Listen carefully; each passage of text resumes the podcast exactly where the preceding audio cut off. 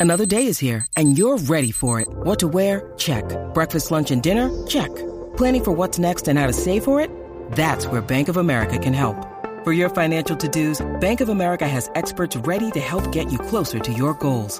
Get started at one of our local financial centers or 24-7 in our mobile banking app. Find a location near you at bankofamerica.com slash talk to us. What would you like the power to do?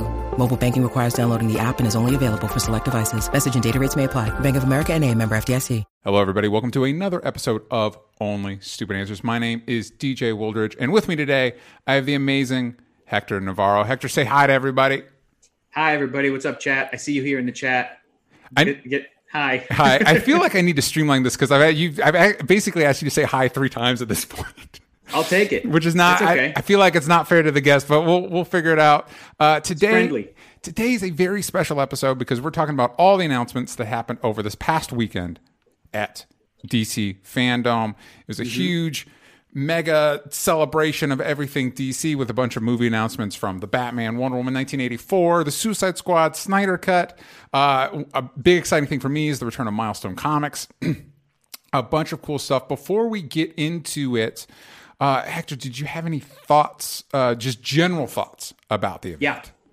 Yeah, man. I was, um, like a lot of people, really, really, really impressed throughout the entire day. I thought that it was really cool for DC to do this as a substitute for Comic Con. Yeah. It made me realize how much I actually did miss Comic Con. Yeah. It made me think, you know what, Comic Con's not going to be the same after this because I, I can guarantee you companies are looking at this and and how they were able to pull it off. Everything being pre-recorded, I think, was uh, was really smart in a lot of ways because it let them really control sort of what was put out there in Yeah. terms of in terms of promotion and everything and i understand the excitement of doing something live but thankfully they still had so much like fan interaction they had Mm-hmm. fan questions that you know it still felt like that it had that feeling of that but a lot of that stuff was you could tell kind of thankfully you know trimmed for time. Like like Mhm. uh, a a lot of the awkwardness of doing stuff via zoom was really smartly edited and everything. I'm, i know I'm, I'm friends with people who've worked in promotion for other companies like lucasfilm and, and disney and all this other stuff and everybody was just really so impressed. So overall i didn't really know what to expect and what i really appreciated was the professionalism of everything. Yeah. i also really liked how they interspersed these great interesting panels and discussions with panelists in between the big movie shit Yep. so it was like hopefully people were tuning in for Wonder Woman and then they stuck around for like here's what's happening with Milestone, here's what's happening, you know, on the CW show, here's what the multiverse is, and then we go right into the Flash movie and here's what so all that stuff was so smart and um and I think that's the best way to get people excited for like other DC stuff that's not just big movies. And Yep. oh, excuse me, that was a Lacroix burp. Excuse me about that. Uh, Ooh, but, everybody, um, everybody soaking the LaCroix burp. Ooh, Lacroix. Ooh, Mm, LaCroix. Mando. But um, I, I think uh, uh, I think that um, and I'll I'll be frank too. I hosted a couple of panels for DC fandom, but for the animation and comic book side, which was pushed to September 12th, 13th. They kind of split the day programming and they kind of moved everything there. As far as I know, when that stuff comes out, it's going to be you can click on it, you can go to an area, and you can click on panels at your leisure and watch it whenever you want, like Cool. on demand. And there's a part of me that's like, I kind of wish they didn't do that. I kind Yeah. of wish it was appointment viewing again, and they lined up all the panels, and you would have to have to sit through, but then enjoy a panel of like comic book artists talking about stuff, and then you get to see some animation stuff, and then some, you know, Harley Quinn TV show stuff, and then Yeah. like I wish that it was, and because it was exciting that it was appointment viewing Mhm. and I was sitting at my computer watching stuff, and my girlfriend and my roommates were like coming in and out of the kitchen and everything. I was like, if you guys want to watch this, this is Wonder Woman panel. You know, I don't think they even understood. I'm like, this is live. I can't just, I didn't just click this shit on YouTube. Like, this is happening and that's it. So there'd be like, my girlfriend's like talking and stuff, and I'm like, yeah, yeah, yeah, yeah, yeah. And it's, and I felt rude, but I'm like, no, but this is, this is not going to rerun happening. until two in the morning or whatever. It's happening. So that level of excitement was super cool. Overall, super impressed and I'm and I am looking forward to seeing how San Diego Comic Con and other cons are going to change Yeah. because of it. So It's tough because, in that sense, because there is that element of, you know, when you go to the con, the live element and being on the floor and all that stuff. But like the aspect of being a part, not only being a part of the panel and not having to wait in the line. Um, that engagement, and also like you and I have, have gone to our fair share of con- conventions, and when you get to the fan audience questions, they're never not weird. You know what I mean? They're just always awkward. So this idea where they got to be uh, vetted and Yep. edited and incorporated is like, oh, this is good. This is good. I'm into this. Yeah. Listen, listen, half of the fans were like they would get to ask their question on camera and the other half of the questions the the like the host of the panel would just say them. Yep. They'd be like so and so from Brazil asks this and I'm like that's great. Mhm. just to, you know, I love seeing fans. I love seeing I love to see that interaction, but it, it uh, you're absolutely right that that sort of awkwardness that happens with um with these huge events sometimes it's gotten so it can get so out of control. I've been, we've all been there for those panels where you're just like, oh my god, did that person really ask that? Yep. And then you, and you feel bad because it's like the people, like the professional people, like are they going to insult the per? Like it's always this Mhm. really awkward, you know, thing. So yeah, yeah, It- it- so I'm I'm excited it, when you talk about seeing how it changes conventions. I I think you're very right there that it will have an effect, and it's interesting that this is the one like. I feel like Comic Con online just kind of came and went. Comic Con at home, excuse me, just kind of Yeah. came and went. And this did a better job generating that kind of anticipation and energy than Mm-hmm. Comic Con's own own online setup. I agree. I think I think that the reason for that is because it was just DC and it Mhm. was super cool and specific. And thankfully, they had enough stuff to fill out a whole day's worth of programming. A bunch of big companies and brands can still do that. Marvel can do that. Yeah. You know, something like Star Wars can do that.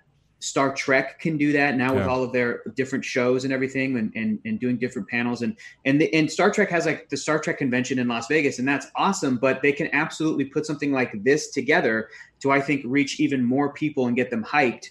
And then even within an event like that, and I'm talking about the future when it's safe to travel and there's a vaccine and all that other stuff. But even Star Trek can put something like this out. I'm a big Trekkie, if you couldn't tell. Mhm. And then like they could even put a panel to be like, hey, here's what's happening at Star Trek convention this year to just get people hyped to be like, oh yeah, I want to go to that. I want to do that. I want to do this. So there's a yeah, Danny M says filtering out awkward questions bless. That's what that's what we're talking about. So Yeah. it, I think that I think that a lot of big companies can do that, but I think that Comic Con itself still will still need to be the main source of promotion for a lot of different industries and companies, especially comic books. Yeah. And I hope that in the future, DC Warner Brothers still shows up to San Diego Comic Con and like blows us all away, but they can still do their own fandom thing at another time in the year, you know, Yeah. literally six months after Comic Con, just to like keep that hype train going, you know, like Yeah.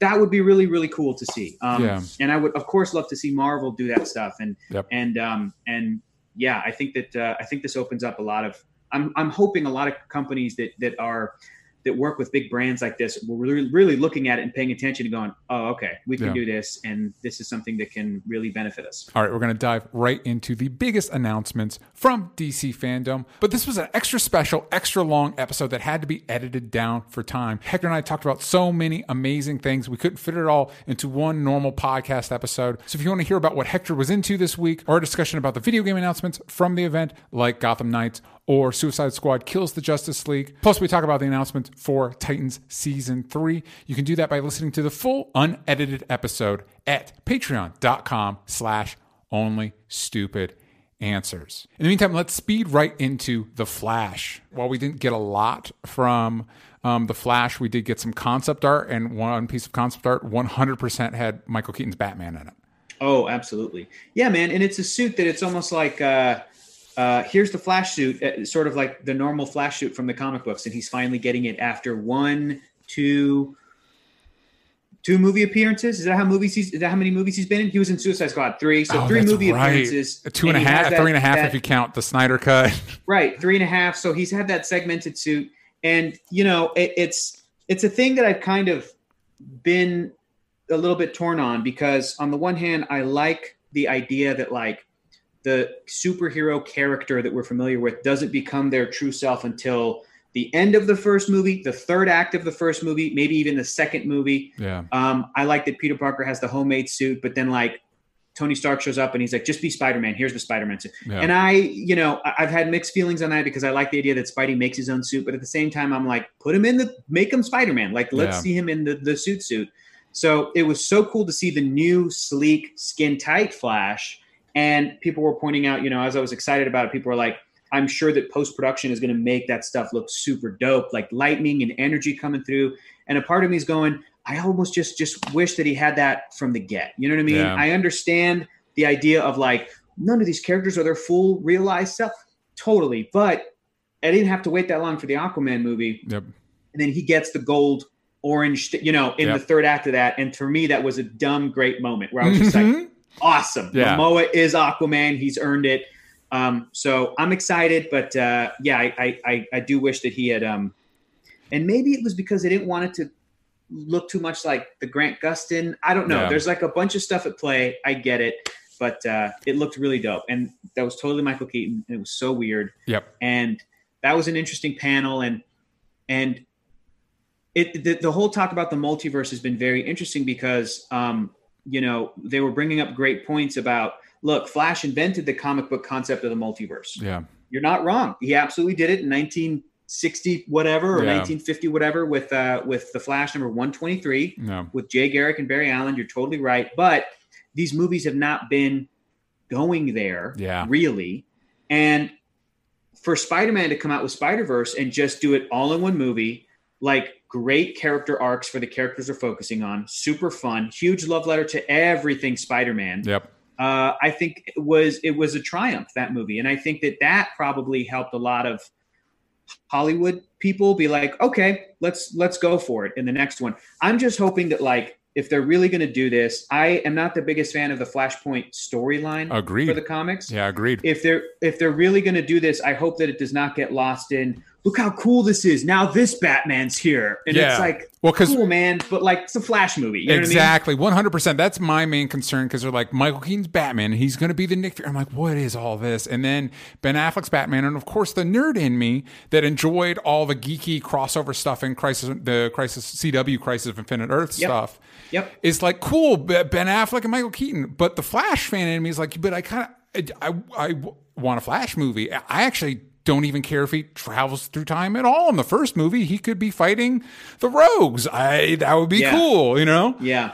So Yeah. I'm, I'm worried that it's kind of like I think Tom Tom as an example I think Tom Holland's Spider Man is probably the best live action iteration we've had, but I've Yeah. been frustrated that all of his movies have been more concerned with Iron Man than they've been with him, and and that. I'm worried that Flash is going to be similar with Batman. Like, hey, what's going on with Batman? It's like, well, it's a Flash movie, so I kind of don't care. Um, Yeah, yeah. No, I get that. I, I, I think the difference is, is that to me at least, it feels like, and maybe I'm giving them way too much credit, but it feels like again they cast Tom Holland young because they're like, hey man, we're getting eight Harry Potter movies out of you. yeah, This this first one's just the first one. Like you're a kid, you're in high school. We're getting. We're we're in this for the long haul, and there will be those classic Spidey, just Spider-Man moments. And End of Far From Home, I thought was great. Is he's Yeah. swinging through New York kind of for the first time when I'm like, Yep. holy shit, like this is cool. He he picks up MJ and she's freaking out. Put me down. I'm like, this is great. Just them two. This is wonderful. And then Jay Jonah comes in, Yeah. and then the the cliffhanger ending. I loved all that stuff. Yeah. Um, but yeah, the, the the second entire movie being about the vacation and Mysterio. I love Mysterio in that movie, but he's in Europe, and I'm like, that's cool. But I want Spider-Man, yeah, you know, in the heart of New York. Um, his first movie fighting Vulture. Vulture, I love Vulture, but I I also feel like those two movies suffered from Sony executives or some executives being, well, look, the first Spider-Man movie was Green Goblin. Yeah. The second Spider-Man movie was Doctor. I'm like, no, no, no, hang on, hang on. So this is th- no, that's not that's Yeah. not true. We have to move past that thinking because you could potentially be cutting out great and necessary character stuff just because well, a previous movie that Yeah. we did 10 year 20 years ago yeah. had that character, so we're not going to use that oh my character. It's God, like, it that- has been but there's a twenty years reason- ago. It has been twenty reason- years ago. Shit. there's a reason you did that character. There's the, you know there's a reason. But um, you know Christopher Nolan avoided all the big Batman villains for Batman Begins, but by the second one he goes, okay, I've earned it. I'm doing Joker. Yeah. You know I'm not gonna I'm not gonna just keep running through all the rest of the villains until we run out before I decide to start over. We're starting over. I'm hoping that the Flashpoint movie can focus on Barry Allen, make us care about him. Um, you know, I don't know. It, it's it's I saw a lot of people talking about the Ezra Miller stuff yesterday too. That's Yeah. weird It is weird. because it's weird just because like there's a lot of people that are fans of those movies that are very very very aware of every single little thing that people do online Mhm. big and small they're very aware of like look man if the justice league joss whedon set was an abusive set those people need to be held accountable i agree Yeah. those people need to be held accountable you know they're put they're put out an investigation and i and i see a lot of people that I hope truly do care about that and don't just care about well my favorite you know movie and my favorite director and my favorite actors like they they were frustrated by this so let's go get them it's like if you care about that you got to care about across the board type of stuff you know it's Yeah. it's it's it's tricky i mean the same conversations are being had with amber heard and aquaman Yeah. johnny depp and the the, the um the harry potter movies like warner brothers is like huh, there's some there's some there's some rocky stuff there Yeah. I don't know if that's going to be addressed, how it's going to be addressed. I just know that every time I see anything about this Flash movie, I do think about that, and that sucks. Yeah, ex- that really uh, sucks. same, same. Uh, I'm in the same boat, and um, I guess all I can say is I hope they, I hope it all works out for the best. Uh, I mean, yeah, yeah, Yeah. That's I, I, I don't know what else to say, uh, but it Yeah. is, it is weird and it is hard, um, and it's it's weird that it's not addressed. But how you're definitely not going to address it here on this platform anyway. no, I know. Um, I on know, a much more I- I- yeah, on the much more positive end of things, we got Shazam two, uh, which was a uh, from I didn't I, I didn't really sit through this one, but it was adorable. Um, and uh, Sinbad showed up uh, to play into that joke, which was great. And we got a title for Shazam two, which is Shazam Fury of the Gods, which I think is a great title. me too. Me too. It's very pulpy. I loved it. I sat through this whole thing. I thought that this panel was hilarious. dude. Yeah. That This was a highlight for me because it opens with Zachary Levi playing up the fact that he can't say anything Yep. about Shazam 2. And they were really playing that up, and, it, and he's very charming. And then they brought on a couple of the cast members, a couple of the kids, a couple of the actors who played the adult, you know, versions of the uh, the, the Shazamily, and they were I great. And then Shazamly. and and then uh, Levi was joking about how he made a because he was making jokes about the Zack Snyder cut, and he goes, "Well, I made my own cut of the first Shazam movie, and it's you know I did this and this and um, and, and then like the director David F. Sandberg shows up, Yeah. and he's like, "Did you did you cut into my movie?" Like is is just leaning into that, and then Sinbad, the joke being that. God, man, it was so funny, DJ, because Sinbad shows up and he's so quick and so funny Yep. and and he's saying like people think I was in a movie called Shazam in Mm-hmm. the '90s. I never made this movie; it doesn't exist. He goes, look it up. I'm the third Mandela effect. Yeah, and then he goes, uh, Zachary Levi goes, wait, sh- wait a minute, Sinbad, are you in this movie? Are you in the sequel? He goes, you tell me, John Krasinski, am I in this movie? That's So great. funny. That's great. And I got a special shout out to um, uh, Faith Herman, who plays young Darla. Uh, she's Yeah. the most adorable kid on the planet. Not to throw every other kid under the bus, but she's the most adorable kid on the planet. Uh, Every other kid is a gross piece of shit compared, compared to, to compared, compared to Darla. Um, but yeah, I'm glad that they were able to have fun with it. We will di- uh, loop back a little bit. That it's interesting that like Shazam and Black Adam didn't really reference each other at all. Right, right. Uh, so we'll once we get into the Black Adam stuff, we'll dive into that. But I, I'm glad they had fun, and I'm glad that they took a second with some of these other things that it's like are are way not in development, but we still had a time to check in on them Yeah. and see where Yeah. they're going. And I'm looking forward to that movie. Um, I also, before we get into the major stuff, I've got to mention we talked a little bit about front up front, but um, there was a panel for Milestone uh, returning, which those that are not familiar, uh, Milestone Comics was a, a DC imprint in the '90s that was focused on. Uh, it was primarily black creators, focused on black characters, but not just that. It was it was a tremendously diverse lineup of characters that is still to this day bleeding edge. Like um, Yeah. there uh, a trans character. There's just uh, everything, um, and as somebody who uh, they experimented a little bit in New Fifty Two. Integrating those characters into Yeah. the DC fabric, and and I've got to be honest, I'm kind of bummed that it didn't click because I think the DC universe could ben- benefit tremendously from those characters being incorporated into the wider fabric. But February next year, we're getting more milestone comics. It sounds like they're going to be primarily digital first. Um, they mentioned that they're working on a Static Shock movie. Uh, they're working on animated movies, which I think is really smart because some of the uh, milestone characters are a little bit um, more adult, edgier, um, and considering a lot of those animated movies like Justice League Dark and stuff like that have, have skewed to R rated, I think that's that's a good relationship. Um, Hector, how familiar are you with these characters? Are you excited that Milestone's coming back? Not very, not very. And another reason for that is, is because it's tough to. These are all out of print. Yes. they oh, and they're bringing them back. And, and DC Comics has not been um, because of various reasons and legal issues and all this other stuff. Like they haven't.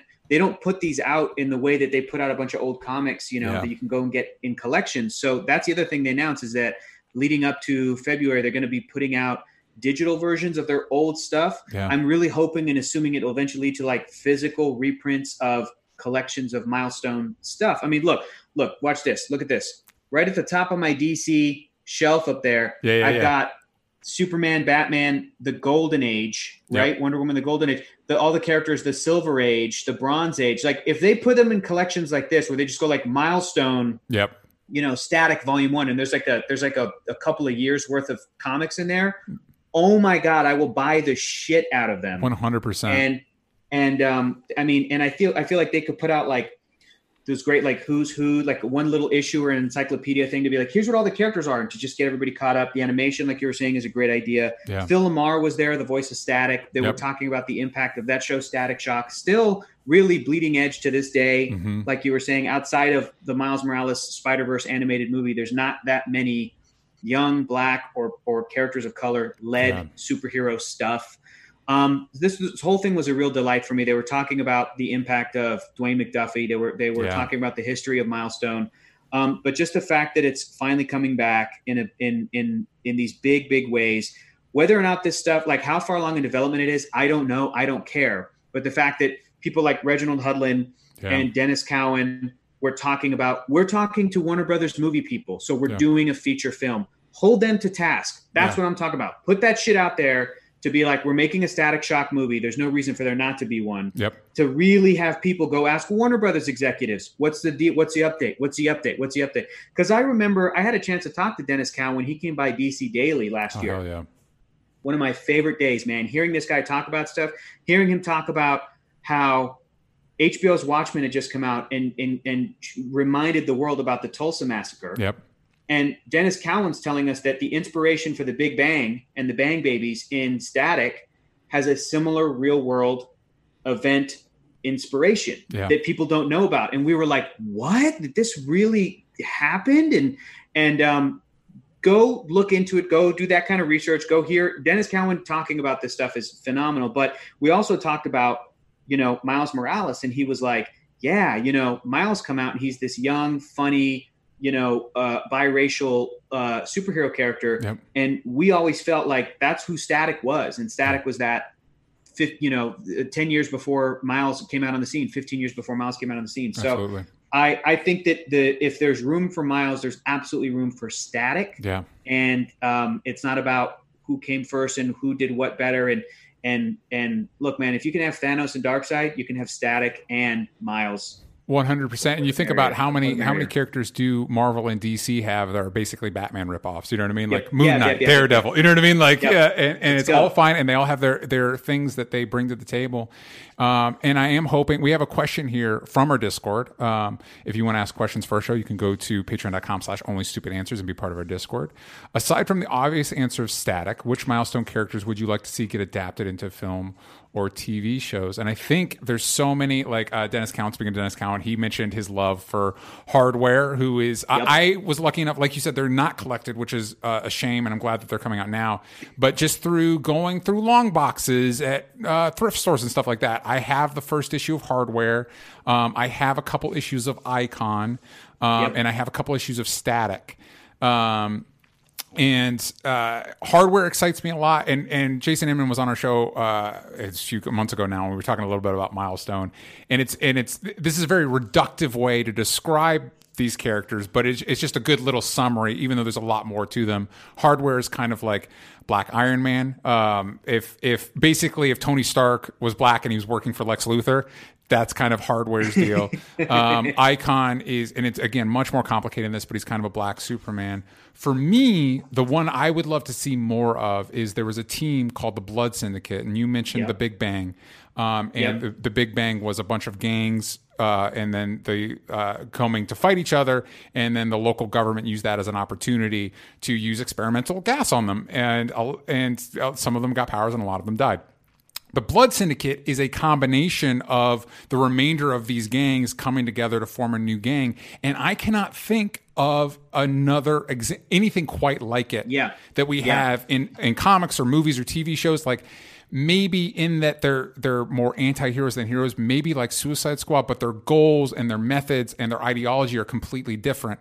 I would like to see them do something with that again, just because it's such a unique. There's so many unique characters in that group, and it's such a unique premise. That's what I would like to see more yeah. of in movies or TV shows. I can't wait, man. It's going to be so exciting. You know, people online were saying, well, because they announced this like five years ago, they announced Milestone, and yeah. for various legal reasons, it hadn't happened. And for the fact that in the past five years, so much has changed in how the rest of the world and the and sort of non-black people in the United States are now talking about the black experience and yeah. now talking about trying to get justice and and looking at police reform and looking at uh, police violence and and I'm like, man, if some of that stuff doesn't seep its way into some superhero stuff, yeah. and what better like like universe or brand to be able to tackle some of this than milestone characters like that 100%. is so incre- it's kind of incredible that the timing is is what it is now and yeah. can't wait to see it yeah 100% and, i will say my one caveat is as much as i love reginald hudlin and denys cowan and stuff like that i do hope yeah. they start um, it's cool that a lot of the old guard is coming back to support this there's yep. so many young up and coming um, writers and artists of color that i would like to see brought into this so that they can oh, yeah. make these stories speak to young people today the way Milestone spoke to young people back in the 90s. Totally. You're absolutely right. You're um, absolutely right. So yeah. here's hoping, yeah. fingers crossed, more more Milestone.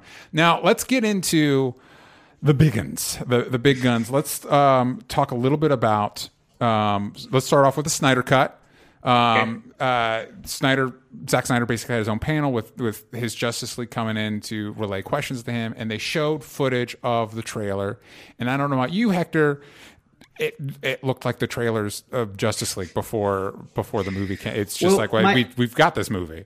I think my main takeaway is like is this. I feel like that trailer was made for Zack Snyder fans mm-hmm. because I think he was like calling back recalling and referencing his use of hallelujah in Watchmen. Yeah. That that was a thing that became a bit of a punching bag on the internet. And I think it's Zack Snyder being like, okay, you think it's stupid? You think it's dumb?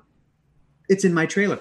and and I didn't love the the song usage. Kind of took me out a little bit. And Agree. It, it, it is a bit distracting for me. The footage did look great. Mm-hmm. The footage looked like um, it did look like BVS, and and it also reminded me. I'm like, yeah, you know, I don't know what was cut. I don't know what was redone. Um, I hope that if there is a bunch of work that was done by special effects teams, I used to work in visual effects. I used to work in 3D conversion, which is different, but I understand a little bit about that process and how hard that job can be. That if there's a bunch of stuff that was able to be recovered, I hope that it can be put on display and a lot of visual effects teams can be like, yeah, that's the stuff I worked on and wasn't in the theatrical movie, and that's cool. Um, but the, but my main takeaway was like, I feel like the reason it was for Zack Snyder fans is because Zack Snyder fans, I think, are very aware of every single little difference that has been trickling for the past five years yeah. between his version of the movie and the theatrical Joss Whedon thing. I only saw Justice League theatrical once, and I was like, I think I'm good. I don't want to watch this movie again. I didn't like it. Mm-hmm. I liked parts of it, but I didn't like it overall. So when I was looking at the footage, I was like, okay, I know Kiersey Clemons was not in the movie, so I know Iris is new. Yeah. This sequence with the Flash is new um, because the internet would tell me all the time the stuff yes. with Victor Stone playing football is new. I'm like, okay, that's new. And then um, Silas Silas Stone dies, yeah, in the that... footage, and I was like, did that? Did he die in the movie? And and my th- my takeaway was like, before this thing comes out, and also I don't know how I feel about the four hour, you know, split up. Yeah, that that to me feels like it's definitely um, HBO Max being like, how can we kind of, you know, milk this? This is a big deal. We want to milk it versus like, how can we let the director and everybody like put out the version that they want to put out and we'll do the movie. I feel like it's a little bit like, but listen, Tarantino did it for Netflix. It's fine. So I'm just saying I might wait for the whole shebang to be done if I'm going to watch it and then do the four hour cut. But yeah. I I also said, and I am, am, intend to do this next year too before it comes out. I'm like, I'm going to rewatch the theatrical because I don't remember yeah. too much about. Like, I don't remember what happens in it other than yeah, Aquaman and Wonder Woman didn't die. They had moved, you know, like I know that. I know that the main all the characters didn't die. I know Superman came back. I know, um, yeah. I mean, I'm going to rewatch it so that I have that fresh in my mind. Yeah. So that if I were to watch the new one, I could be, I could really appreciate and understand what we didn't see the first time. So I think that yeah, I think the trailer was made for the fans that are so on it that they were seeing all the new pieces of footage and all the differences and I'm sure they were like this is different, this is different, this is different, this is different. Awesome. And I'm like I don't really remember too much. Yeah. But yeah, yeah, I didn't love the song. It's uh, I didn't love the song. Uh, I will say uh, my, my, one caveat, and I'll get this uh, uh, out there right off the bat. I did enjoy the Ultimate Edition, whatever the director's cut of Batman v Superman, um, a, a, good amount more than the theatrical version. That is the one sure. thing I will give the Snyder cut. But the conversation around it and getting it made has been so toxic and continues to be. I saw people posting some of uh, Zack Snyder's clapbacks to people that didn't necessarily like the trailer. Uh, the conversation around it yeah. is so toxic, and uh, I, I felt a little bit about like in the conversation with Joss Whedon right now is so toxic that it, it, kind of felt like the tagline for AVP, like whoever wins, we lose kind of a thing. Like, like I just, I, I, I, don't know. I, I enjoyed um, yeah. the theatrical cut of Justice League. Um, uh, and I have not in the past really liked Zack Snyder movies. I think the trailers sure. for his movies inevitably get me excited for the movie, and then the movie's kind of disappointing. Oh, listen, man, that Watchmen trailer, mm-hmm. the, end, the beginning is the end, or yep. whatever. Like that's like an all timer trailer. Like yes. that shit was dope. But yep. I, you know, I think that's fine. I think that I think you're right. I think there's been a lot of. I mean, I've, I know I've been on the receiving end of some stuff, which is really frustrating. I've seen a lot of my colleagues and everything when it comes down to look not everything is made for everybody. Yep. I think DC fandom yesterday show did like showcase that perfectly. Like yeah. DC is such a strong brand that they have different stuff for different people. They're not trying to make everything for everybody. They're not trying, you know, the people who play the Suicide Squad video game that's coming out are not going to be the same people who watch the CW show Supergirl. Yeah. Those are different audiences, and that's okay. They're not going to be the same people that are necessarily going to be into Shazam versus going to be into Wonder Woman 1984 versus going to be into the Batman, Matt Reeves, which looks yeah. really dark. Yep. So I think that understanding that and being okay with that is something that a lot of fans need to kind of understand and kind of and, and recognize and be aware of because I have no problem with people liking or disliking stuff. I get frustrated when people go, well, you don't like this thing, and this should be the main thing. This is the only thing. This is yeah. the main thing. Because I'm kind of like, it's not. Yep. It's not. It's not. You know, it's it's it's. I have been accused of uh, not liking DC because I didn't love Batman versus Superman: Dawn of Justice as much as other people. And I'm like, yeah, man, but I talk about everything else DC. Yeah. And I know a lot of people who are just really kind of zeroed in and focused on these movies and don't necessarily tend to talk about all the other stuff as well. Um, Although, except for the, the Todd Phillips Joker, there's a lot of crossover there. There's a lot. Yeah, there's a lot, of, crossover a lot of mixed conver- Yeah, a lot of mixed conversation yeah. on that one. And yeah. I've been on the receiving end as well. Like people are like, "Oh, sure. you just don't like Marvel movies." Like I love Civil War. I loved Endgame. I, I love Black Panther. What are you talking about? Like I know. Um, people so, have opinions. But but I have also had a lot of people. You know, um, the, the the thing for me is that where it gets where it got really really bad and really frustrating and really I mean, I don't want to use the word nasty because it's kind of worse than that. But like, I've had people that have created fake Twitter accounts oh my with my photo to purposely make me look bad. To, to be, you know, to go and talk to people that are talking about these movies and then say like vulgar stuff to them and then have those people be tricked and then respond to me like, dang, Hector Navarro, you're a jerk. And I have to come in and be like, you need to, like, you need to shut this down. This is horrific. This is yeah. awful. Or accusing me of some awful stuff. And I put out some of that frustration a, a, week or so ago, and a lot of people were were reaching out and being like, "Hey, man, I'm really into this movie. I can't wait to see this movie.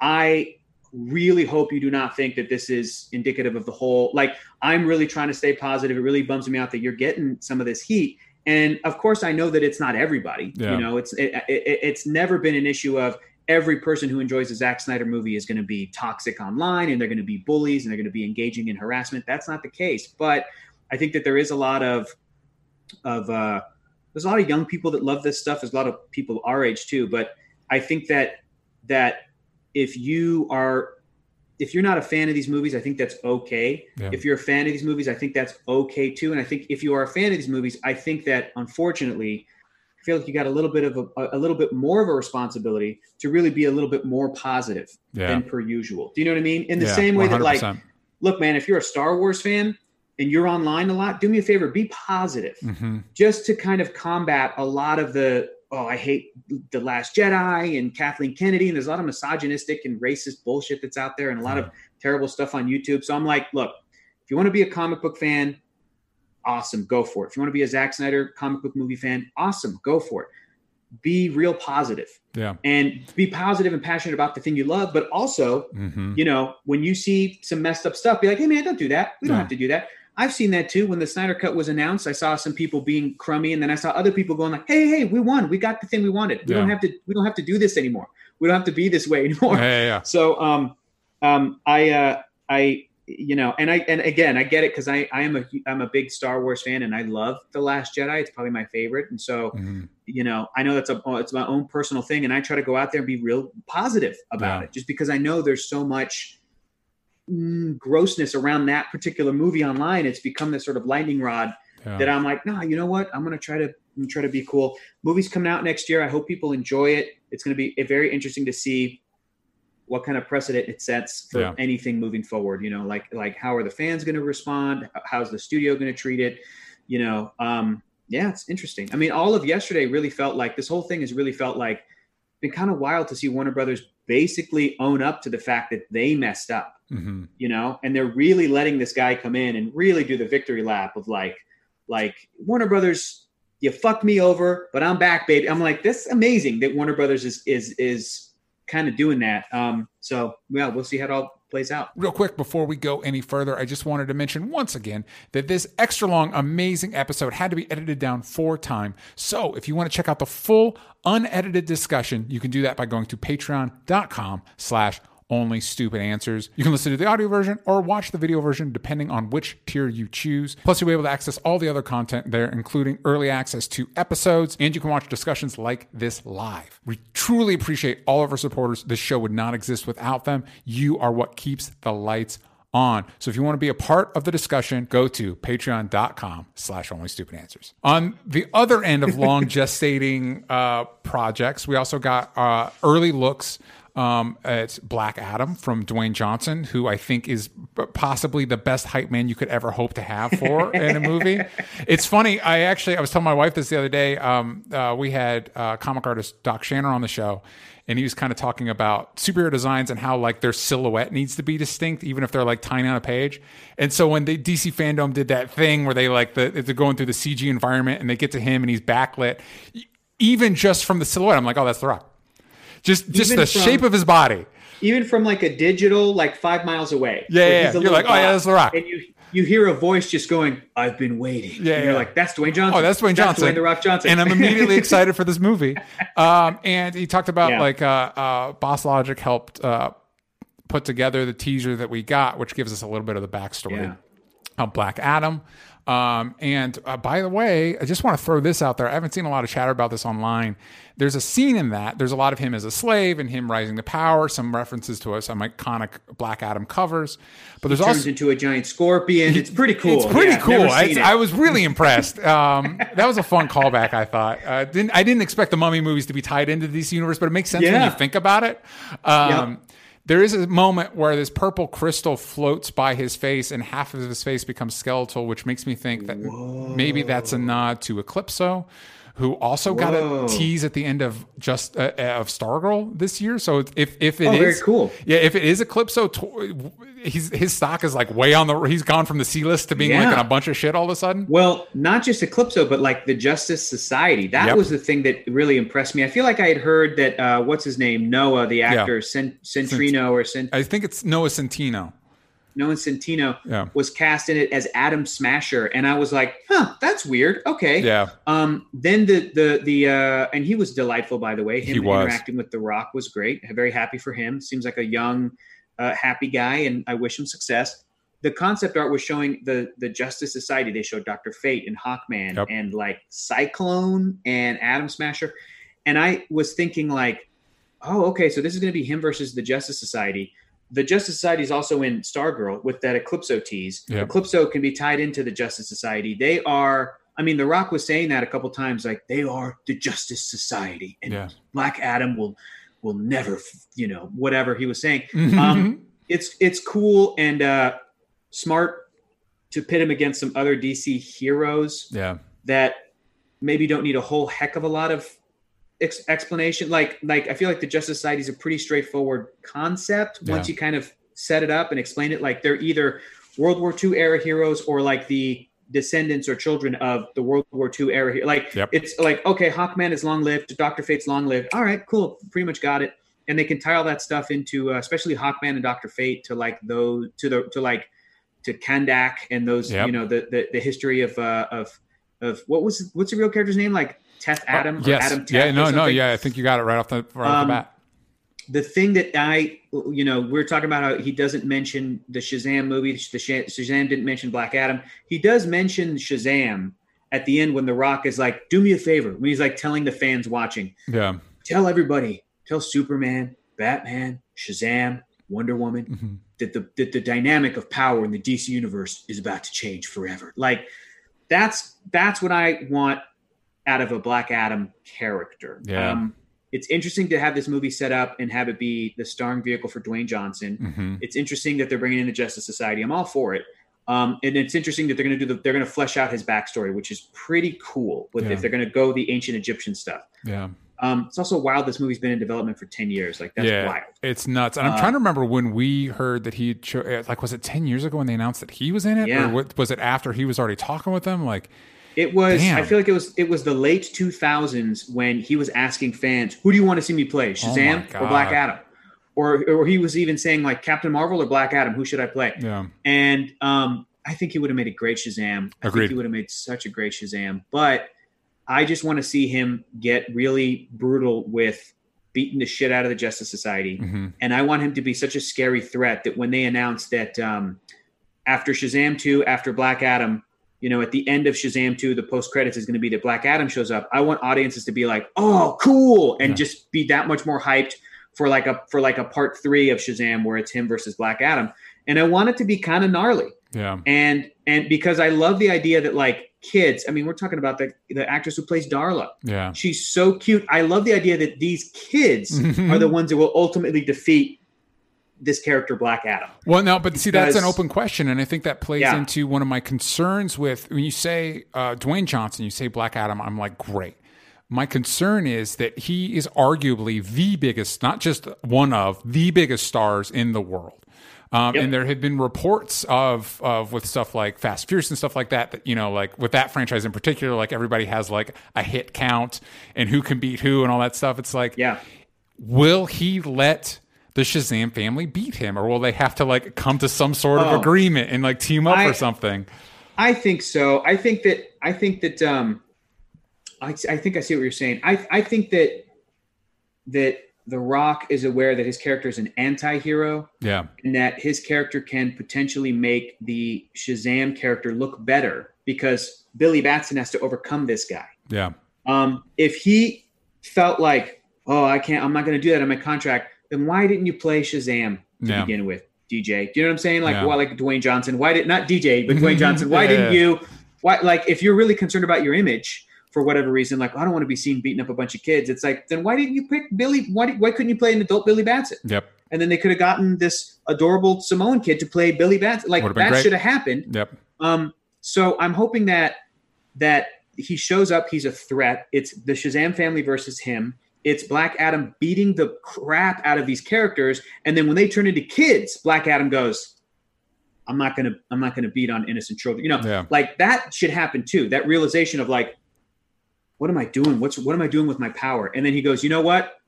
I hate you, Billy, because you worked with the wizard and he imprisoned me. Whatever, whatever, whatever. Yeah. But I'm going to respect that you do your own thing and I'm going to do my own thing. And then he goes and runs Kahndaq like that. Yeah. Like, and then he can go and be this like this sometimes scary kind of ally of like, oh, we have to go. We need Black Adam's help, or he he just took over this country in the Middle East. What are we going to do about it? We tell him no. Yeah. We're going to send Superman in there. That's an international incident. I want to see that shit. You know. Yep, absolutely. Um, and he did uh, yeah. he did make a nod specifically to Superman, along with, um, like you said, that that warning all the superheroes at the end.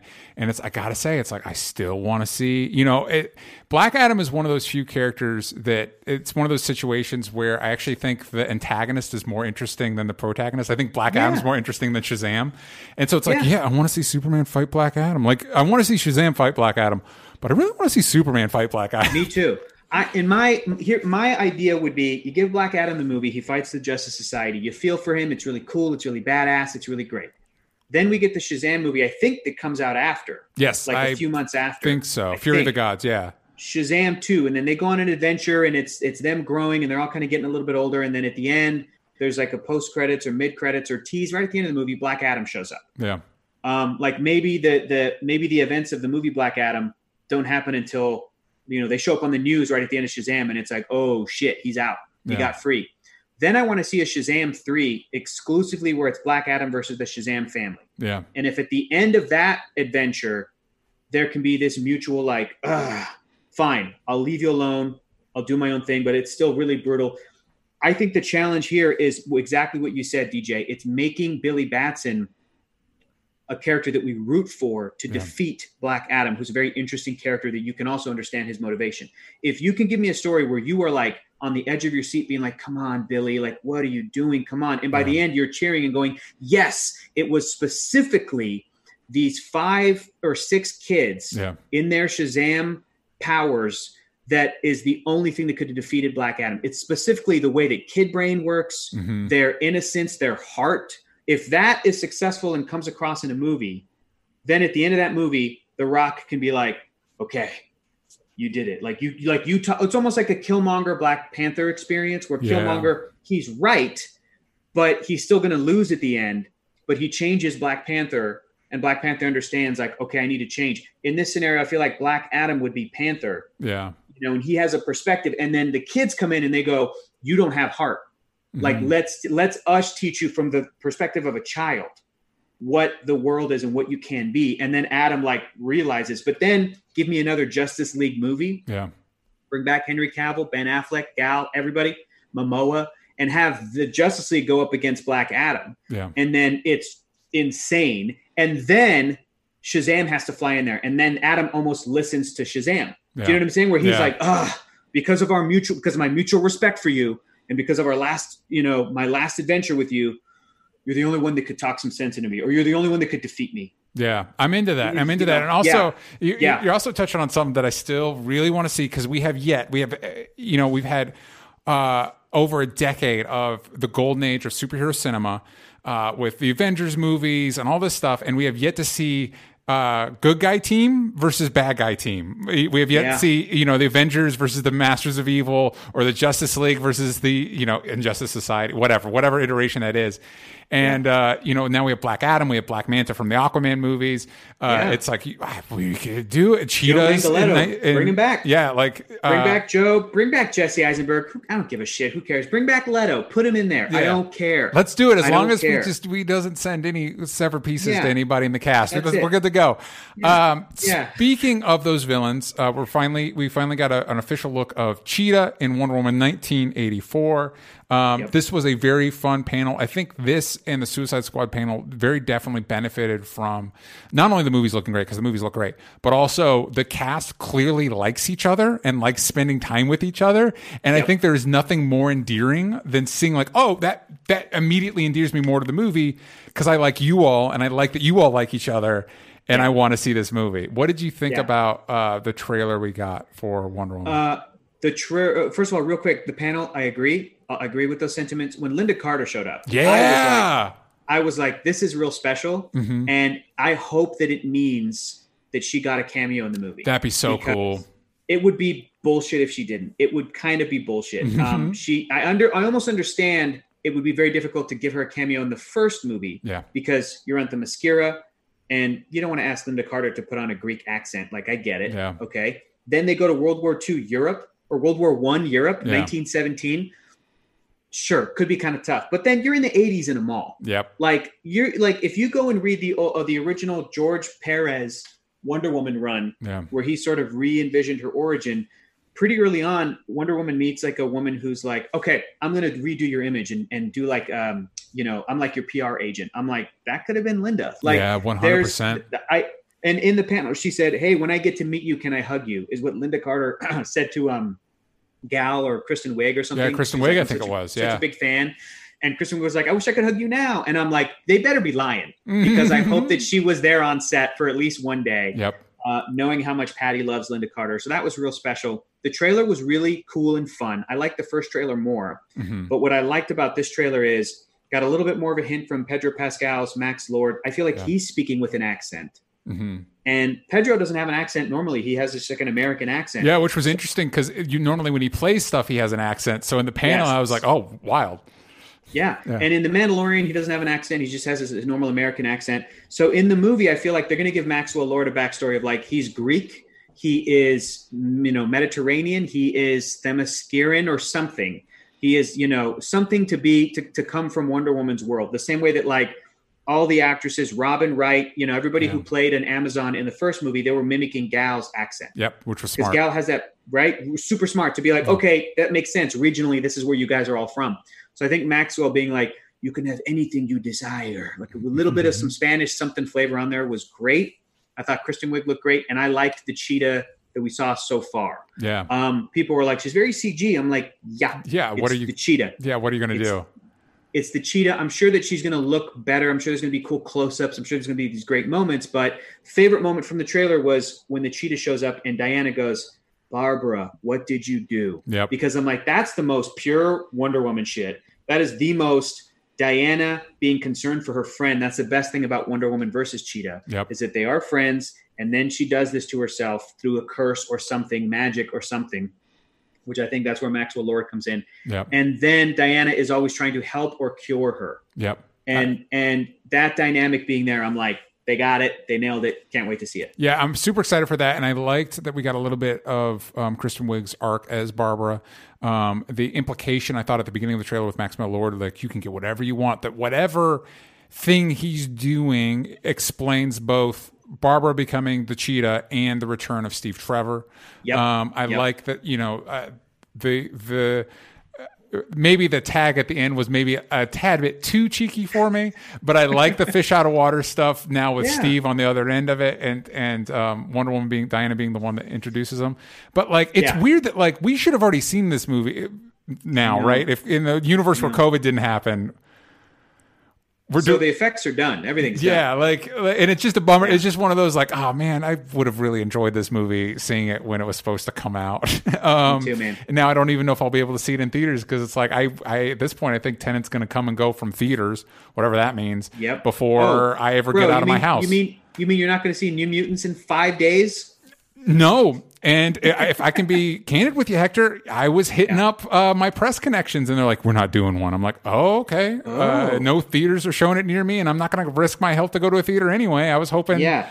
I was hoping not there was doing a something. if they're not if they're not doing press screenings, that means that the press people, promotional people know that it's not safe to open up theaters. They really should not be opening up theaters. Yeah, Like, agreed. that's And- such a bummer. And also with the Tenet stuff, I was a little like, I, you know, I've been reaching out for Tenet and all this stuff, and then I saw reviews were dropping. I'm like, how are reviews dropping? And then I, every review I've seen, they're all overseas. It's UK. Yep. It's places where they've kind of gotten their stuff on handle. Anyway, we don't, we don't need Yeah. to get lost in all that. It's it is it is an ethical dilemma. I've seen people I've seen people who review movies go through where they're like, I don't want to review a movie to tell people to go see a movie in theaters Yeah. ethically right now. Yeah. So weird, but it's their jobs. Yeah.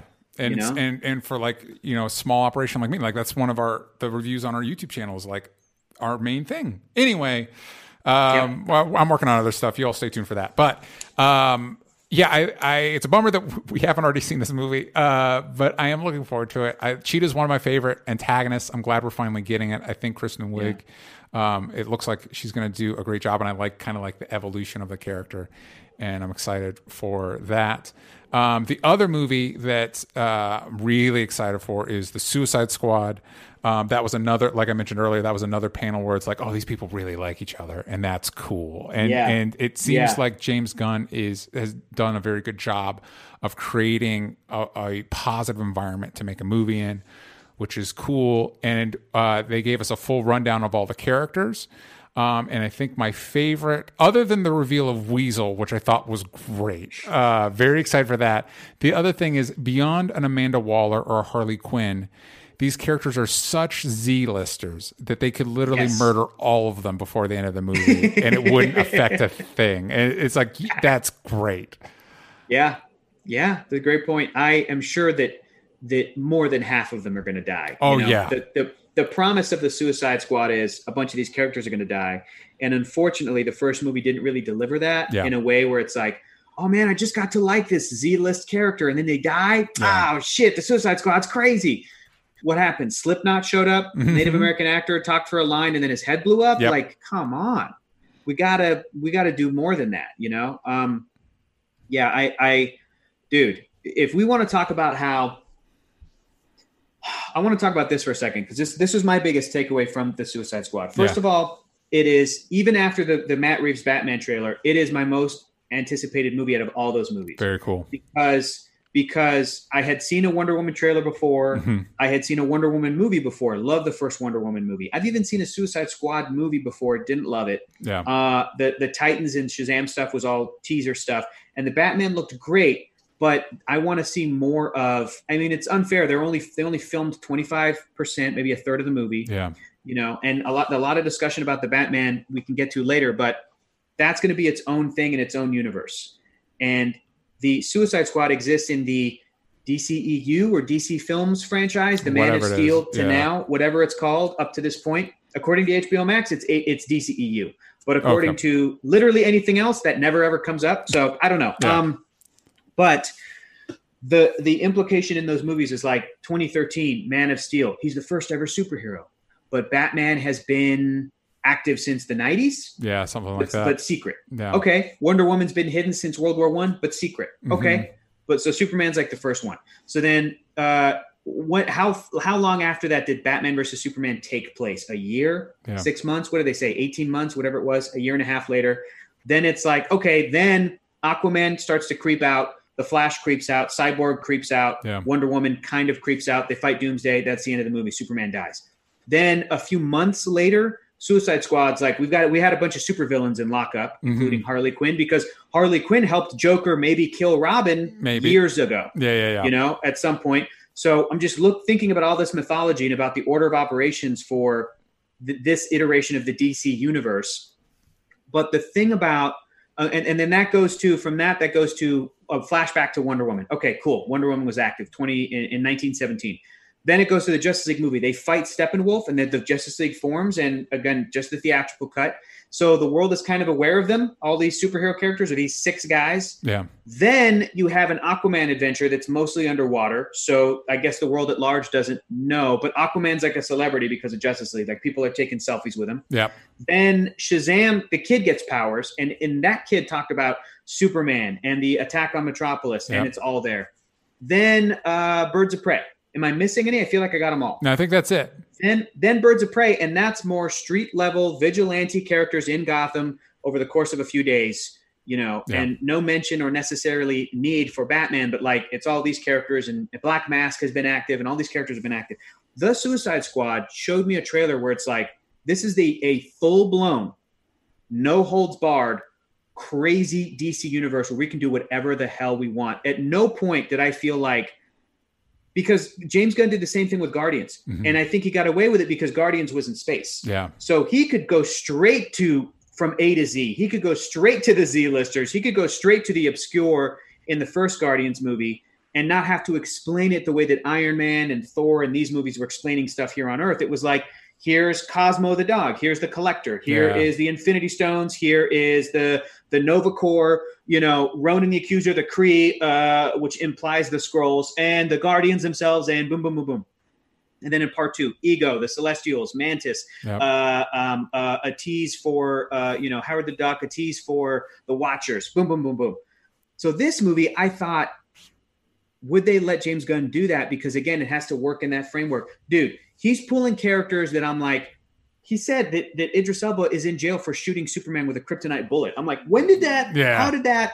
Are we going to see footage of that? That's insane and so cool. And every character showed me that because the fact that they're in jail means that they must have been active. You know, they've been around for a while. And it got to the point where, at least since 2013, superheroes blew up so much that if there's an assassin whose specialty is throwing a javelin, he's Yeah. going to call himself Javelin and mm-hmm. dress up in a colorful costume. And none of those costumes were shying away from the comics Nope. none of those costumes were the muted typical DCEU like grounded realism. It was like we're going to put Rick Flag in a bright yellow shirt because Yep. that's what he looks like in the comics. Yep. So I was so happy and just blown away at the insane comic book kookiness. Polka Dot Man, like Yep. It's crazy, man. So it to me that makes me feel like okay. Now, to me, the DCEU, and maybe this is what it's always been to the fans of the of the franchise that I haven't been maybe that much of a fan of, even though I love certain movies. Now, the DCEU to me is do whatever the hell you want, director. Come in, look at all of our characters, do whatever the oh, you want to do Birds of Prey? do it. Yeah.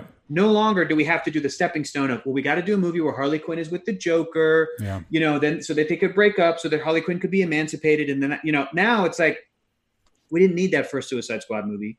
We don't need Superman to be like I'm the first. Like that's not what this this world is almost acting as though there's been a DC cinematic universe just for as long as there's been an MCU. Yep. You know what I'm saying? And we're almost caught up to the present, and it's Yeah. no longer building blocks of. So I say, dude, Aquaman two better have Aquaman two. He better show up, and it'll be, and he should be like, it's been six years. I've got a six year old son now. Who cares? Like, just keep going. Yeah, we're just we're just uh, motoring along. Yeah, and just and motoring. It's the same thing, I, and I started feeling that with with Aquaman because that movie's so like, you know, there's five underwater kingdoms, and we're seeing all this stuff. I'm like, this is nuts, and I'm here for it. And then, like you said, Birds of Prey. It's it, and it, and I think that's that's one of the things I like, and, and even Shazam and stuff like that, where it's this sense of like, I think the appeal of the MCU is that feeling that you know it's all cohesive it all has a similar tone it's all this one package. And i think what dc is finding success in is like what if we didn't do that? Like what if it was Yeah. literally like you said james gunn come, comes in and he's like i want michael rooker savant and i want javelin and i want weasel and i want this stuff and you're like yeah fuck it fuck it who gives a shit just do whatever you want like we're not going to worry about that stuff we'll figure out the logistics At- at- later yeah. At, at no point were they going, well, we haven't introduced King Shark and Aquaman 2 yet, so you can't use him. They were just like, go. Yeah, fuck Just it. go. Just just do it. And and um, like we were talking about, like they're so obscure that that he can literally do whatever he wants with them. You can see a little bit of, um, you know, obviously Deadshot was supposed to come back, but Will Smith decided not to. Yes. And then my understanding of the situation is Idris Elba was initially supposed to be the new Deadshot, uh, which I actually think uh, Will Smith is great. But Idris Elba kind of aligns more with what I understand Deadshot of a- as in the that. comics. But they decided to make him his own character, which I think is great. I love that they talked about in the panel that like Bloodsport has the most weapons out of all of them, and I would love that if he's just like he's always just pulling like where did you even have that extra big gun that you had? Where was that? Um, Yeah. I love the stuff with. Um, Peacemaker, who fans of Watchmen may better know, is that's that's the character that inspired the comedian. Um, but he is such an insane character because as they talk about in the thing, it's like he loves peace so much he's willing to murder anybody to make it happen, which is stupid. And and I like that he's in there, and I like that John Cena seems stoked to play him. I I got very excited for this movie when he talked about John Ostrander's run, when he talked about how because I was a little concerned before we saw anything that I was like, wait what if James Gunn just makes it like a comedy, which isn't bad. It's just not really what I want. And it's like, Sure. oh no, it's when they were talking about like it's like a '70s war movie, but with James Gunn's sensibility. I'm like, that yes, that's what I want out of a Suicide Squad movie. Dude, he has he has that actress playing a character named Ratcatcher Two. They made it a point to be like, so much time has passed in this universe that there was a person who played Ratcatcher who was Ratcatcher, and now this woman is the second Ratcatcher. Yep. I have yet to see a second of any superhero character in any movie except for I guess Sam Wilson is going to be Captain America too Yeah. in a way. Like that's it. Mhm. And that to me is James Gunn being like, I don't want to wait for these movies to build this out because you guys are not going to build it. I'm just I just want to get to what I love about DC Comics Yep. from whatever I whatever corner I love and then put it down. So Ratcatcher 2, man, that's gonna make movie audiences be like, wait, what does that mean? Ratcatcher 2? There's been another Ratcatcher? Whoa. And then you could go, yes, now here's Blue Beetle. Yeah. Now here's the Mhm. Flash. Yep. Now here's Green Lantern. Let's go. Yeah, yeah, yeah. We're in it. You got to keep up, and, and I think they're doing something smart too because you know people did have the uh, DC animated universe, the Justice League Unlimited, and the Batman animated Yeah. series. And it's like they, they are Yeah. more familiar with these characters than maybe execs like to give them credit for. Not some of the Savant. Nobody knows. Like I, I was keeping track of when we were seeing footage of like you know Pete Davidson's character is not showing up in any of this behind the scenes footage. I don't think he's in this movie for very long. You know what I mean? Like just just pay attention to that. I also wanted to mention somebody on Twitter. Um, I should have pulled up their name. I'm so sorry. Um, uh, mentioned that like maybe because we don't know who Taika Waititi's playing, and this suggested maybe Yeah. he's playing King Shark. And I was like, well, Steve Agee's playing King Shark. But then I was playing the trailer for my wife, and out of all the characters, they give the actor's name, they give the character's name. King Shark does not get that. And so I'm No, wondering. and, and James Gunn specifically said, Steve Agee, he's our on-set King Shark. is what he said. And Look, man, Sean Gunn played Rocket Raccoon. He was on set Rocket Raccoon, but Yeah. Bradley Cooper did the voice of the voice. That's what he's doing with King Shark. Yes, and and uh, bummer for Steve Agee. Sorry, um, Yeah, but and, bummer and for Ron Funches, who really should have been playing it. One hundred percent, one hundred percent. Because I love that iteration of King Shark. I love that he's Harley's heist guy. Which, by the way, I didn't get a chance to mention. There was a little interstitial of Harley from the animated series answering Yeah. questions uh, that I actually thought was legitimately very funny. Um, Yep. I think maybe they had some of the writers from the show doing that, which I thought was Yeah. really good. There was Um, there was another one I watched. It was uh the Batman Beyond uh-huh. cast watching '60s Batman, which I thought was really funny. I Yeah. thought it was fun too. So yeah, Yeah, it was legit. Some of those interstitials were very solid. And I will say, on paper, you're like Taika Waititi playing King Shark. I'm like the voice of King Shark. I'm like that's great, except that's just Korg. It's just it's just and, and not that I like Korg, but it's the Yeah. same bit. If I had to choose between Taika Waititi being Korg or King Shark, I'd choose King Shark. But Korg's we already have Korg, and and it's I love Taika Waititi, but you look at you know a Jojo Rabbit and you look at him as Korg, and it's like he he has he has a bit. And I don't know if I need that again in King Shark. You know what I mean? I wonder if um, because Korg, I remember him saying he was specifically playing him like a New Zealand Maori bouncer. Who are the mm-hmm. nicest guys, but they go, "Hey man, you don't have any shoes on today. Can't let you in the club, man. Not today, man." Just Yeah. like super nice, but like, "Hey, this is this is my shit," and that's how he played Korg.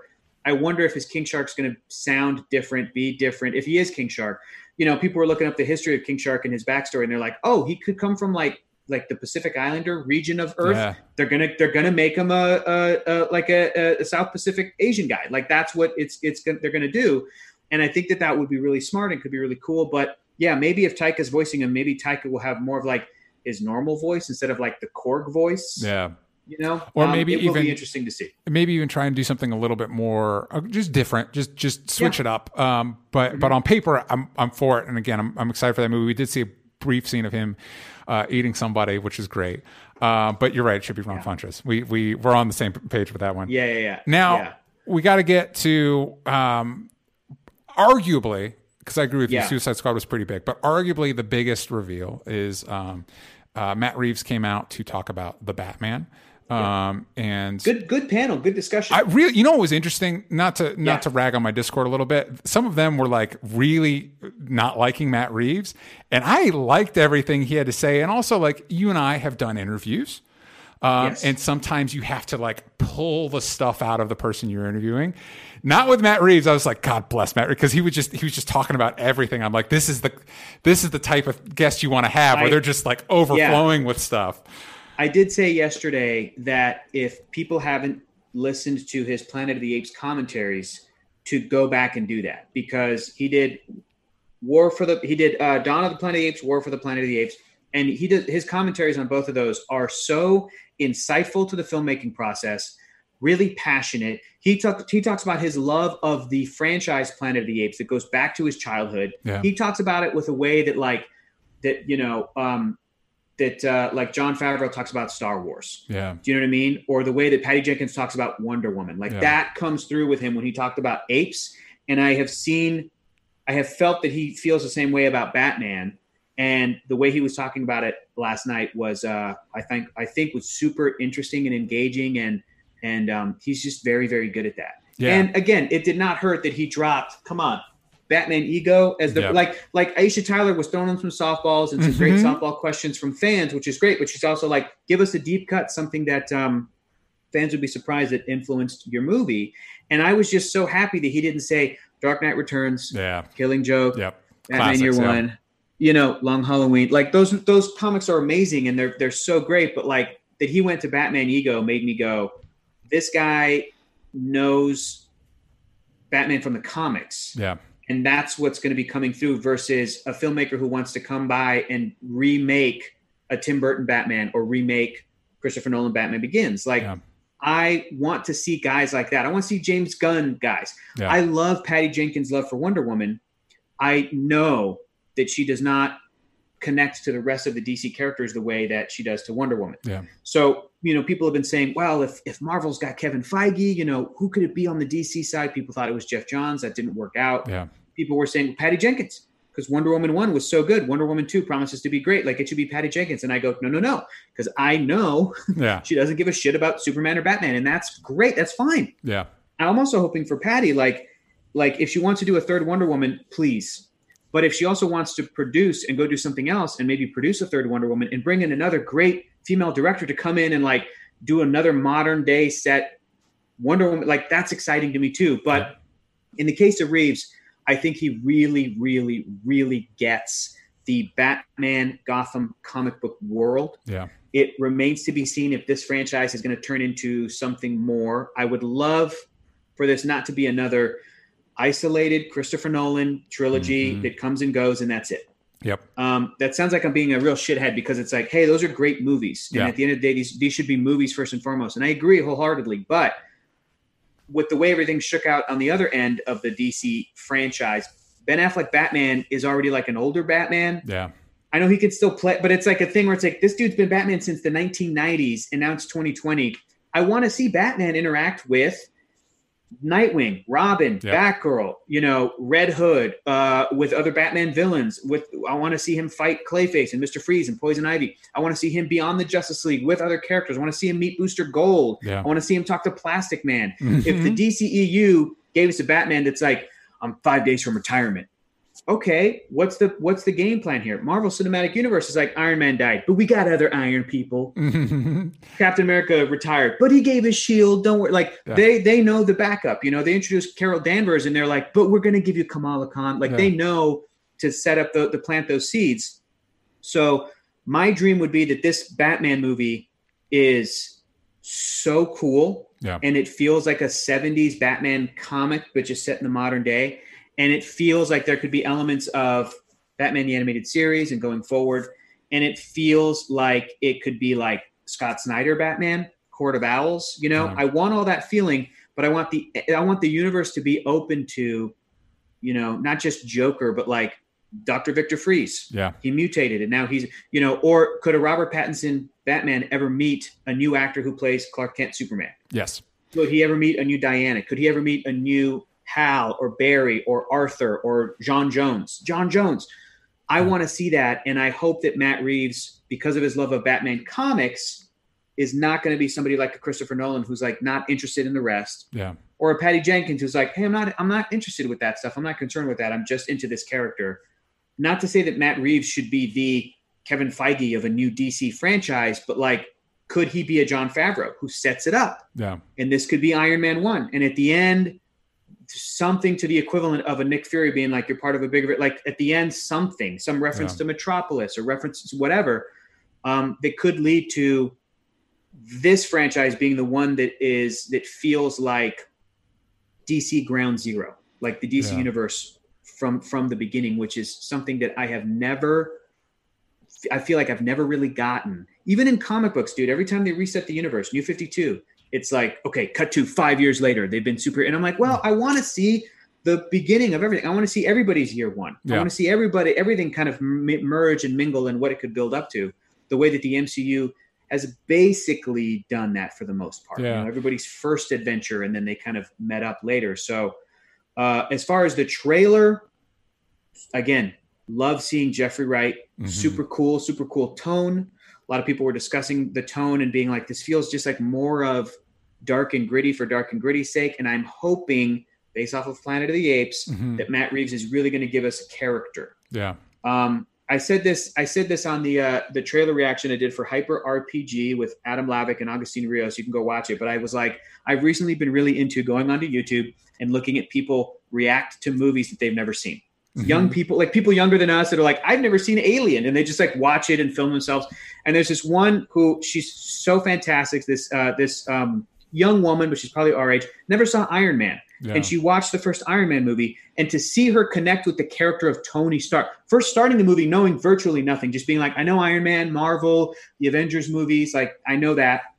She saw maybe a Guardians of the Galaxy movie, but then she starts with Iron Man one.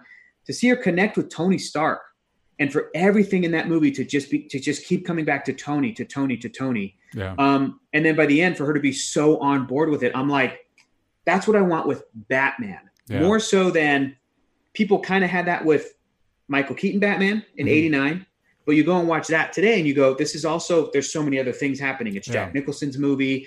It's all about the set design. He does get top gorgeous. billing.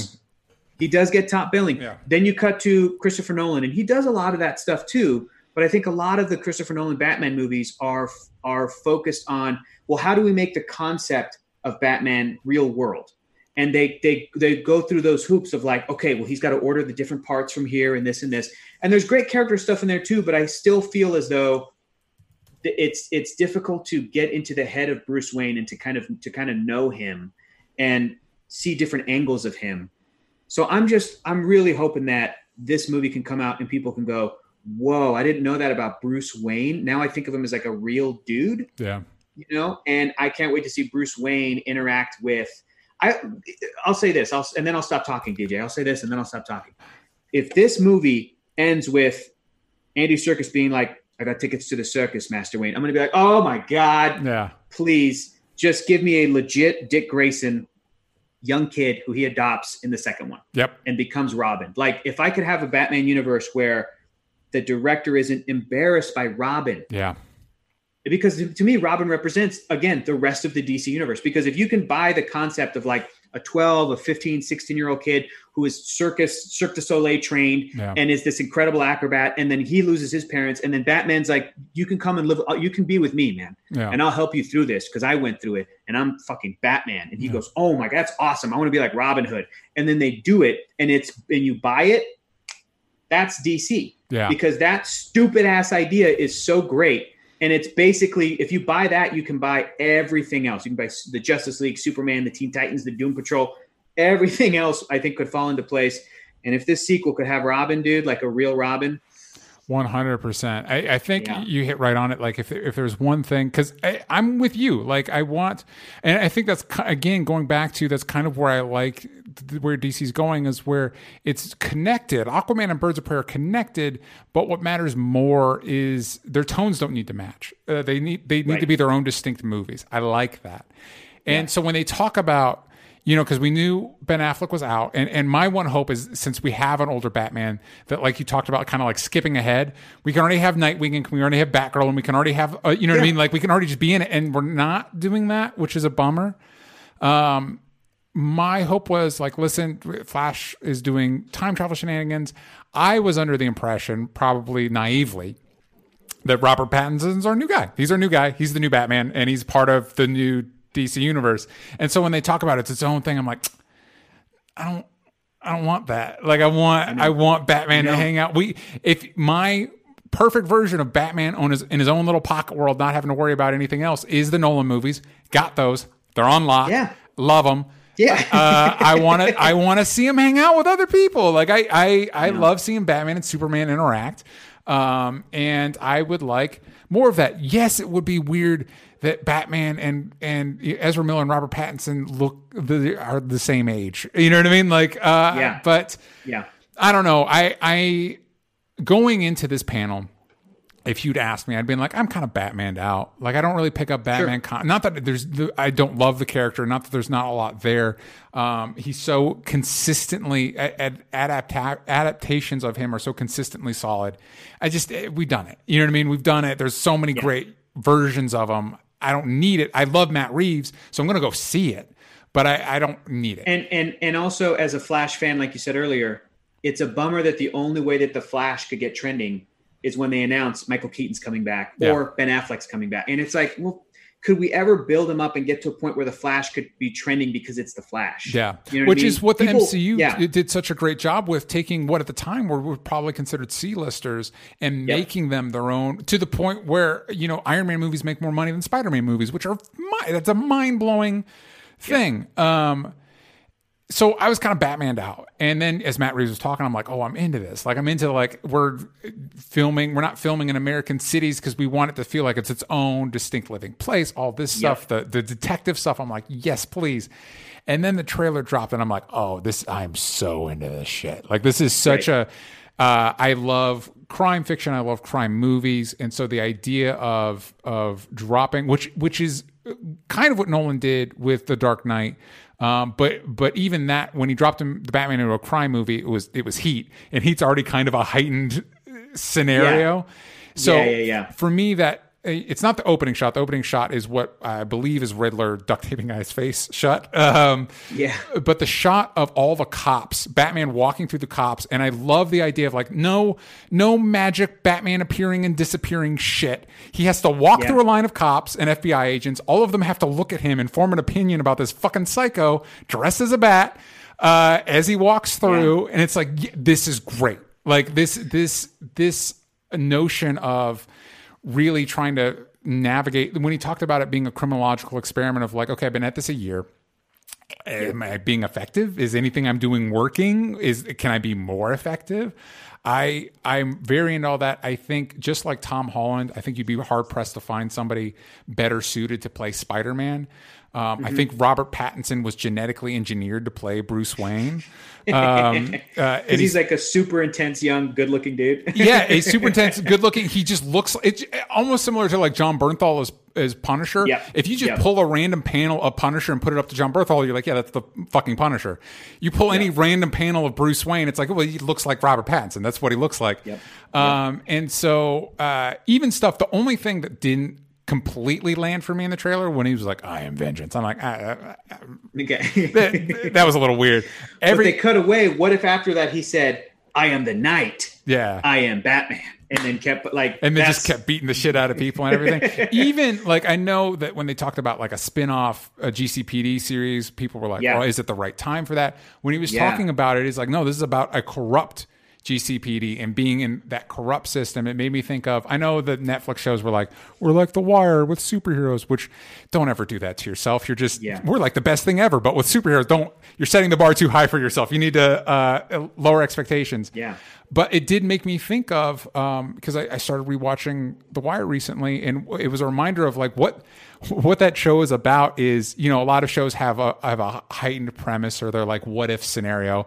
The Wire's what if scenario is what if a group of good cops actually tried to do their job like that that's the big highfalutin idea because the system the system they're working in is so oppressive Yeah. and so and works so hard against them to actually accomplishing anything or or actually reducing crime in any way. I was like, yeah, if you took that and then meanwhile you just have reports he never shows up. They're not going to get fucking Robert Pattinson to show up in a fucking TV show. But you see reports of like, yeah, there's a guy dressed up as a fucking bat beating the shit out of people. You're like, well, what the what It's uh, What are we even and listen, doing man, now? I, I, I bet you in the future of HBO Max, I bet you you could get a Robert Pattinson cameo. A cameo. episode one. If they if they can Yeah. get Nick Fury to cameo in episode one of Agents of Shield. Yep, which was nuts. You know what I mean? Yeah. I, No, I you're think right. it's possible. I think it's. I think you're right. I think hearing him talk about the TV show, I, it's crazy because after Agents of Shield, after after since 2013, the CW DC TV shows have also been incredibly successful. We still have not gotten the promise of movie project, TV show project, them actually being connected, Yeah. and them actually uh, impacting one another. And the idea was supposed to be Agents of Shield was going to do that to the movies, but nothing in the movies ever reflected Agents of Shield. Yep. We got a Jarvis cameo in Endgame, which is great. Yep. None of the Daredevil stuff impacted the movies. No, Peggy Carter's the only one that counts. Yeah, apparently, Yep. apparently. Um, the uh, you know, I said this again over on Hyper RPG, but like when they announced Stephen Amell was going to play Green Arrow, and later Grant Gustin was going to play the Flash in the Green Arrow show, and then his own spinoff. It would have been my dream if Warner Brothers then said, and also these two actors are going to play them in the Justice League movie. Yeah. Like they're connected to Man of Steel, and we're just going to go. But that's never happened. So this being something where a TV show could come out and and and show us the perspective of this world in year one of Batman being active, and then the movie The Batman is like six months later or a year later or whatever, Yeah. and and how that and and is it the right time for a cop show? I don't know, but I think a great workaround is like you have Batman have to exist because of the corrupt corruption in the police force Yeah. is I think such a brilliant way. Not that he doesn't already do that, but a way to modernize the Batman to, to reflect what's happening right now today. Yeah. To, to I think even to get us to accept a rich white billionaire who is working outside the law Yeah. to be like, are we really? Can we? But if he shows up and he's like, look at how look at how messed up the cops are in Gotham, um, and to have the Jeffrey Wright Gordon be the only like the only one that's like trying to be good. Yeah. Maybe he gets Renee Montoya. Maybe he gets Harvey Bullock, who's still an asshole, by the way. Yeah. Um, I'm watching Batman the animated series, like I said, and every time a Harvey Bullock episode comes up, I love Harvey Bullock, but my roommate Keller's like, this guy sucks, and I'm like, no, he's a he's a good cop though, and Keller's like, no, he's not, he lied, and I went, yeah, you're right, shit, like he is a bad cop, yeah, he's just not corrupt, he's just bad. right, right. So yeah, exactly. So, Listen, um, the bar's low. All right, we gotta we gotta take what we can get. No, but I think but you're I think yeah. you're right because um, something I've always thought with you know, when people are like, well, why doesn't Batman just give his stuff to the cops? I'm like, there's such an easy out for that. If somebody just asked Batman that in the comics or in the shows, and he just turns mm-hmm. on the news and like any co- yeah. cop related yeah. incident, he's like, oh, you want me to give these guys a tank? No, I'm yeah. okay. That's all right. We don't need that. You know what I mean? Um, yep. It is uh, Bat- Batman does need need some adjusting on his own because he is rolling around in a tank. and and also take it a step further, and it's like, why wouldn't Batman, as a billionaire, Bruce Wayne, give a bunch of money to lower income neighborhoods in Gotham. Yes. And then it's like, you know what? Why don't you show me the process of that trying to happen? Yes. Why don't you show me how his billionaire friends respond? How the people who work for his company that are uh, also handling his money like respond to that, how they allow it or don't allow it. Yeah. How as soon as that starts to happen, how those neighborhoods become targeted by like they become more policed. Yeah. Like all of that can still work to justify the crazy comic book idea of Batman the vigilante while still strengthening like that's why we need Batman, you yeah. know? This could be like the Skyfall of the Batman movies where Skyfall had to prove why James Bond should be a thing mm-hmm. while being a James Bond movie this could be the this could be the one that proves why Batman needs to be a thing. Absolutely. And I think I think what makes something um, stand out, even though you've had like a billion Batman movies or whatever, is asking those questions. Like, uh, like again, what what would happen if Batman actually had to walk around the cops uh, and they had to react to him? Um, yeah. What would happen if Bruce Wayne actually decided to give his money to to lower income communities in in a real socioeconomical living city. Like mm-hmm. to the point where you know they were Matt Reeves was joking. He was like he was like well you know the one thing he got advice Robert Pattinson got advice from Christian Bale was that he needs to relieve himself. And it got me thinking it's like and it, it's kind of a joke but kind of not really. It's I have we ever seen Batman have to relieve himself on his nightly patrol? No. And I think even as silly as that that's a that's something that would ground the character he has yeah. to, he has to pee. He's out yeah. eight hours a night. You know what I mean? Like, what yeah. does he do? Yeah. Uh, does he just does find he a go out for two hours and then come home? Like, what's he? Does do? he find a corner on a roof? Is there a gross like uh, uh, pot in the back of the Batmobile? Like, yeah. Uh, I think those are the things that, that ground and, and make the character more relatable. But uh, yeah. I, the, the, trailer got me incredibly excited. I, I, think it's smart to take the Riddler in this direction of of yep. uh, a serial killer or that with a message, kind of a la Seven or, or one of those types of movies. Um, we got a little bit of um, Penguin. We got a little bit of I can't I don't have the actor's name in front of me. The actor that's playing the commissioner before Commissioner Gordon, who looks exactly like Russell Crowe, that tripped me out. Like when they showed like the big oh, conference yeah. with the guy, I'm like, is that Russell? What the fuck? Oh yeah. Um, and uh, yeah, I think I I was interested, but I wouldn't say excited for this movie. Now I'm very excited for this movie. Me too. Again, like I said, I just hope that it's not an isolated I, I, I trust I just trust Matt Reeves because that trailer was definitely, you know, a lot of people pointed out, and I thought it was an awesome trailer, but a lot of people were like, "This is just seven with Batman." You know, yeah. what is it unique? What what is it about Batman? The uniqueness of Batman that's coming through in this trailer.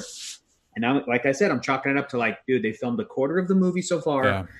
and it's it, it, it, I'm hoping it's a movie that's going to be hard to trailerize. Yeah, and it could just be something that the tone of this very 70s thriller, cop thriller, is all they focused on in this one, and that a future trailer and when they can get back to filming and stuff, that that it feels more Batman-y. Yeah. Um, well, yeah, and, I, and also very excited. And you mentioned Planet of the Apes. Uh, Matt Reeves kind of turned that franchise into an honest to God. Not that the original Planet of the Apes movies aren't great, but like uh, Dawn of the Planet of the Apes and War of the Planet are honest to God cinema. Like they're they're they're they're movies. Yeah. You know, yeah, uh, with sure. ideas and and characters. They made me care about a CG ape. Like, uh, and yep. I and I would argue Koba is still one of the best modern villains in a movie. Oh, um, human yeah. work, human work. It's a yeah. it's a a tremendous moment and a great performance by Toby Kebbell. But uh, so I, I'm very looking forward to this. I, I want to also mention Zoe Kravitz, Catwoman. looks great. The, the what little we got of that. Cool. So good. Very cool. Quick reminder before we wrap everything up this was actually a super special episode that was extra long and we had to cut it down for time. If you want the full discussion, you can listen to that at patreon.com slash only stupid answers. You can listen to audio version or watch the video version depending on which tier you choose. So please go check that out at patreon.com slash only stupid answers. So great always having you on the show. Such a blast talking to you. Um, uh, where remind the kids at home where they can find you what and what you're up to. You got it. Check out uh, check me out on Twitter and Instagram at Hector is funny, and you can watch new episodes of a TV show called Correctamundo nice. on the El Rey Network, where I'm hosting. It's a fun movie trivia thing, movie trivia thing where uh, people come on and, and um, points don't really matter. It's really fun, I promise, and really cool. And uh, so check that out. And that's it. Thank you. Yeah, I've seen uh, you uh, posting stuff about Correctamundo. Some friends of this show, like Steve Zaragoza and stuff, showing up on it. It looks uh, really yep. fun. Steve brings his slide whistle. Steve's a hoot. Steve's yes, a hoot. yeah, he, he sure is. He sure is. Man, thank you for coming on. I want to thank everybody for watching live. If you also want to watch watch these episodes live, you can go to uh, patreon.com slash only stupid answers. You can follow me at DJ Talks Trash, and you can follow the show at Only Stupid Answers. Yank out the vowels on stupid on Twitter. Um, and we'll tune in next week. We got more episodes coming your way, and we have Lovecraft Country reviews on YouTube at youtube.com slash only stupid answers. We'll see you all next time. Bye bye.